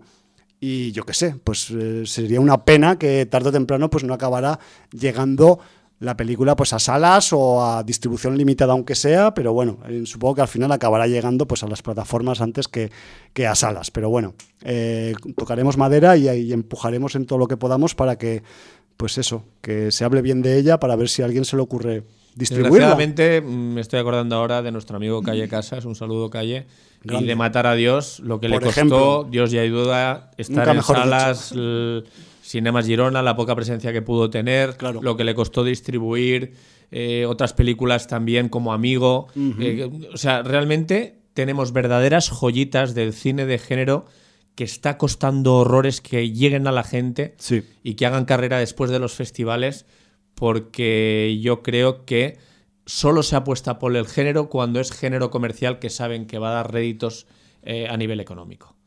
Y desgraciadamente, pues eh, cuando te sale un el orfanato, te sale una cosa Ya. así, pues eso sí que apuestan por ello, pero cuando son películas, eh, yo considero que, que, que tan o más interesantes que estas películas más comerciales, Sí. pues no hay, no hay manera, no hay manera y no, Pues este no es- levantamos cabeza. Este es otro de esos casos y ojalá me equivoque. Ojalá la semana que viene salga la noticia de que por fin tiene distribución en España. Pero ya iremos dando noticias si se producen. Me refiero que a ese nivel para mí ha sido una grata sorpresa. No esperaba mucho de ella más allá de lo que puede pues dar una peli de género de nivel medio en, en España, en el panorama del cine español, pero es que me ha sorprendido por su fuerte implicación con el género, ¿no? Y joder, pues yo la abrazo y con todo el cariño del mundo, además, a, a la pasajera. Yo quiero dar dos apuntes rápidos de Sí. la película. Sí, por- porque uno no lo he dicho, Lo que decías de, de Innocence, que, Sí. que, que la lastraba un poco la duración. eh, la pasajera, 90 minutos cuadrados. Y te- Eso para mí es empatizar con el público. ¿Por muy qué? claro. Porque el público está acostumbrado a que el largometraje sea 90 minutos. Y eso hace que también tengamos el cuerpo hecho a que cuando También. vemos una película, esa sea la duración adecuada. ¿Por qué? Por costumbre. Y el hombre es animal de costumbres, el hombre y la mujer, porque generalizado. El no Homo quiero meterme sapiens. En un berenjenal. La mujer es eh, animal de costumbres. Entonces, pues con eso lo que quiero decir es que los directores se piensen dos veces antes de alargar las historias, que no les sepa mal desperdiciar metraje si ese metraje no aporta nada. Claro. Y si ellos, porque es su obra, no son capaces de ver esto, que acudan al consejo de gente próxima, pero que les quiera de verdad y les diga las cosas. Claro. Y si no, que guarden las escenas extra para el DVD o para Por el. Blu-ray. Y segunda cosa, que Sí. ya lo comentamos en otros programas, pero recordar de nuevo que nuestro amigo Mickey Edge, Mm. diseñador cada vez más de postín, es el diseñador del póster de la película de la pasajera. Guapísimo, por cierto. Entonces, un saludo Mickey. Grande Mickey. eh, bueno, pues, y además eh, que le pega, o sea, una vez. Sí, le pega absolutamente porque... Vista, vista la película y visto el cartel, dices. Bueno, pues es estilo Mickey, ese Ya. estilo reconocible. Sí, sí, sí, y, tal cual. Y bueno, pues eh, nada, también dejarlo dicho Y de, hecho, nuevo. de hecho eh, apuntalo este, esta aportación con el dato de que la foto que hay en la cuenta de Instagram de Sin Audiencia de los dos directores de La Pasajera Eh, es con el al, lado póster, del par- ¿eh? al lado del póster es ese póster y además es una foto que no realizaron otros mm, fotógrafos o asistentes a la rueda de prensa. Solamente sin audiencia. Porque yo les dije, oye, que yo conozco al Mickey, poneos en el cartel que os quiero hacer una foto, que el- quiero saber que Fue se. una quiero- idea tuya. Quiero que sepa que, que, que, que- que he estado aquí con vosotros, tal. Y los tíos súper majos. Y se pusieron, posaron y están haciendo ahí la- un poco el gañán en la foto, ¿no? Luego se hicieron otras más, más serios con el, con el actor argentino para los periódicos y esos rollos, pero conmigo hicieron un poco el gañán. El gañán para el póster de Mickey. exacto. Así Sí, que súper Exclusiva sin audiencia. Súper redondo todo. Quien quiera con- ver esa exclusiva sin audiencia, peli. que pase a Instagram y, Exacto, y se ¿no? lo mire. Y que de paso se suscriba al Instagram y al Twitter de Sin Audiencia, Sí. que, que no sé que no estáis. Ponemos cosas muy interesantes, Sí, siempre. algunas veces se nos va la olla, pero en el buen sentido. Sí, señor. Bueno, Pues te quedan pocos minutillos para lo otro. me voy en cinco minutos a Chile y te lo digo así, tal sí, porque cual. además te dio rabia que quedara segunda y te vas a despachar en menos tiempo que con la pasajera. Eh, pues sí, porque nosotros somos así en este programa. no por nuestros amigos chilenos, ¿eh? No, no, no, si además la piensas que la pasajera es superior a Apps. Eh, es superior a Apps, pero en la semana de Donosti quedó en segunda posición con 7,41. Decir que eh, con la ironía, irónica situación de que se proyectó el último día concurso en el último horario. O sea, fue la última película votable y se acercó a un punto y pico de Edgar Wright. En fin, bueno, otra vez será. Pero bueno, no está nada mal porque eh, he de decir también que parte del equipo de Apps, APPS, película chilena de segmentos relacionados con la tecnología móvil, pues... eh, Un poco rollo Charlie Broker y. mm, bueno, sí, eh, sí, pero con un, con un deje eh, mm, eh, macarra chileno que ya hemos conocido en otras producciones chilenas. Y, bueno, la verdad es que eh, para, el equipo de la película lo que quería decir es, ha sido muy importante que se haya podido ver en Donosti, que la haya votado la gente, que haya quedado segunda, porque... Les da más visibilidad, claro. Les da mucha más visibilidad allí, aunque a nosotros critiquemos el cine español, las propuestas de género y tal, pero es que claro, en Chile em, pues eh, el nivel es todavía... Todavía el apoyo... Chungo, todavía. Y, películas como Apps, pues... Eh, les cuesta mucho salir de su país, porque además en su país pues no tienen mucha aceptación, y luego acaba resultando pues sin ser una película que te cagas, pues una película muy festivalera, que, a veces es lo que buscamos en, los títulos, ¿no? Entonces, eh, si por algo se caracteriza Apps, es porque, primero, tiene poco presupuesto, es bastante ingeniosa, tiene mucho gore y muy poca vergüenza. Me refiero que a ese nivel, pues es lo que os digo. Que Son cuatro cosas que nos gustan. Exacto. Entonces, claro, pues yo entiendo que también la gente la votara mucho en, la semana de Donosti, ¿no? Y, joder, que, entiendo pues que igual las historias de apps pues también tocaron ese corazón que presume de ser un poco eh, pétreo del público de Donostia, pues les hizo tilín un poco las historias planteadas, ¿no? Y lo que tenemos en apps, y ya voy directo a la película, pues es una antología de cuatro segmentos eh, más un quinto que sirve un poco de hilo conductor de los otros cuatro, 94. más o menos, y que eh, tiene un resultado variado en cuyo registro oscila sobre todo pues en el terror, eh, tirando hacia la comedia de terror también. ¿no? Me refiero que son todas bastante eh, pensando en el terror como último objetivo, pero mm, con algunos detalles que voy a, mm, voy a pues, eh, comentar de cada uno de los segmentos y con eso ya acabamos el programa. empieza con el segmento de José Miguel Zúñiga, Manada, que ya pues el título os podéis imaginar por dónde puede ir porque está explícitamente nombrado eh, este segmento, pues eh, haciendo referencia a un caso real que conocemos por las noticias muy hardcore. O sea, el caso que pasó en España. Eh, pues sí, más o menos. O sea que imagínate, la repercusión está en Chile. Bueno, pues que sepáis que em, este, este segmento llamado Manada, perdón, pues tiene un poco los ecos de ese concepto de transmitir atrocidades por internet a cambio de dinero un poco.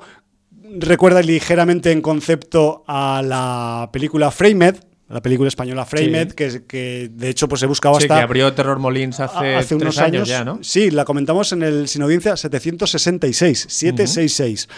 Y bueno, pues la verdad es que es un segmento bastante cañero a nivel de mm, violencia gráfica y la historia, pues realmente pues, anda en consonancia con nuestros días. Me refiero que eh, quizás aquí vemos una versión hipotética de qué hubiera pasado si en el caso real de la manada, pues eh, la víctima pues, tuviera ciertos skills.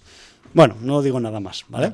Eh, el segundo segmento se titula Frecuencia lo dirige Camilo León. No, no frecuencia. No, no, no, frecuencia sin la R, sin, sin, la crueldad.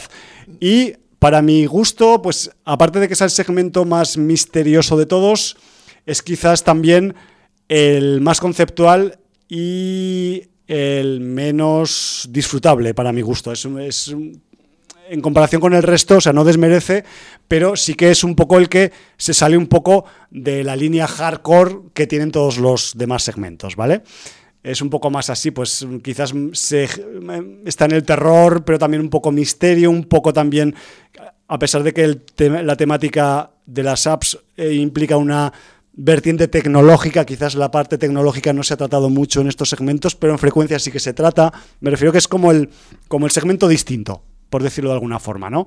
Luego, el tercer segmento es el que dirige Lucio A. Rojas, que recuerdo es el director de Trauma, Película, Película chilena. muy dura, de la que hablamos también hace tres años aquí. En, sí, eh, concretamente en el Sin Audiencia 767. Sí, que también vimos en esa misma edición de Framed en Terror Molins. Exacto. Sí. Ahí está la cosa. Entonces, aquí eh, tenemos eh, Eden, es el, es el título del segmento, y aquí tenemos posiblemente pues el episodio, si todos son bastante cañeros, el más cañero de todos. Bueno, señor Rojas ya tiene Lucio eso. Rojas ya sabemos que pie calza Sí. y, le, y le mete duro al, al tema duro. de la explicitud y aquí no es menos. Y además aquí lo que tenemos es una historia, sin contar mucho, porque son segmentos y son como cortometrajes al fin y al cabo, pues tenemos reminiscencias de sectas en el ámbito rural chileno, o sea, jóvenes que van al campo, también buscando con una app de estas de reservas de,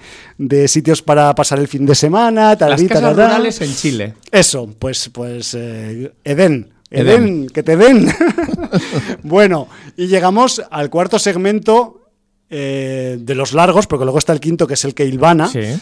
que es el que está dirigido por Sandra Arriagada, que tanto Sandra Arriagada como Lucio Rojas vinieron de visita a Donostia y presentaron la película y, comentaron todo esto que os he dicho antes de las dificultades que tiene el cine de género, más si cabe que aquí en, en- en un país como Chile.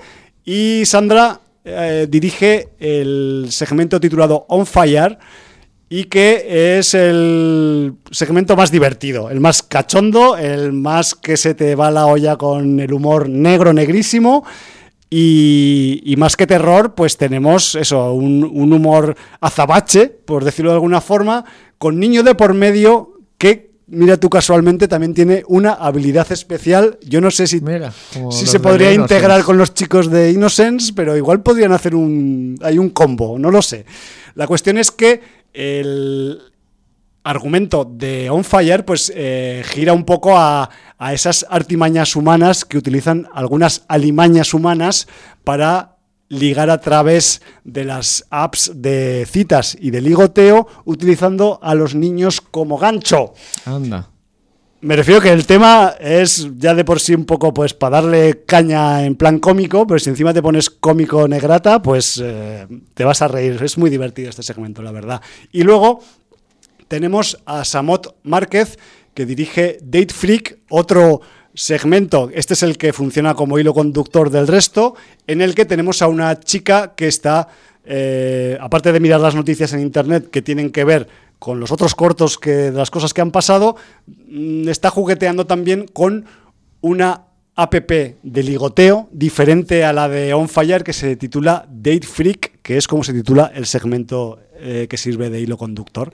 Y además es un segmento que es el que acaba, digamos, todo el conjunto de la película y deja un final para el conjunto que hereda un poco también de- del segmento de On Fire, con mucho humor, con, con mucho giro de argumento y que casa muy bien como, como cierre ¿no? de, de estas, de, estas, eh, de estas historias relacionadas con las, con las aplicaciones de los teléfonos móviles, ¿no? que, que son APPS apps.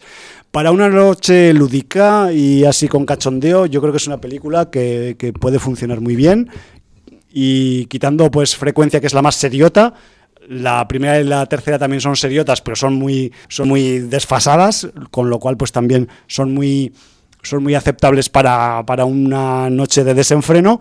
Y ya pues la última la del padre ligón con el niño y la de la de Dead Freak pues ya pues redondean un poco ese pastelito de lleno de sangre y, y más cosas que no puedo decir porque son spoiler que, que tiene pues la película antológica Apps desde Chile. Y lo que podéis hacer es el segundo segmento frecuencia, cambiarlo y en ese segmento poner el corto frecuencia que se hizo aquí en contrabanda. Hace años, ¿verdad? Hace muchos años. Pues igual hace 15 años que se hizo. Eh, que además 2005, diri- 2006. dirigió Juan Carlos Cordero, nuestro puto webmaster, Sí, señor. con la mm, ayuda y el apoyo de Nacho Fiol, experto cortometrajista, porque Juan Carlos no es que tuviera mucha experiencia en estas lides. Él, él tuvo la idea, digamos. Y, y- y que hay un capullo que eh, es uno de los protagonistas del corto y no voy a decir quién es. No- Lo tenéis, tenéis que adivinar quién es y lo tenéis que adivinar por su voz. Sí, va a ser muy fácil. Bueno, sois- eh, a ver, a si ver. sois oyentes de sin audiencia. Eh, y bueno, pues, eh, pues ponéis frecuencia y además así veis las instalaciones, no por mucho, de contrabanda eh, live. Sí, más que nada, no es que vayamos a cerrar el garito, es que nos cambiamos Nos de garito. mudamos, nos mudamos de, por primera vez en 30 años Sí. Y estamos muy ilusionadas con el cambio, a ver si nos trae pues más prosperidad y albedrío, que es lo que necesitamos en los medios libres.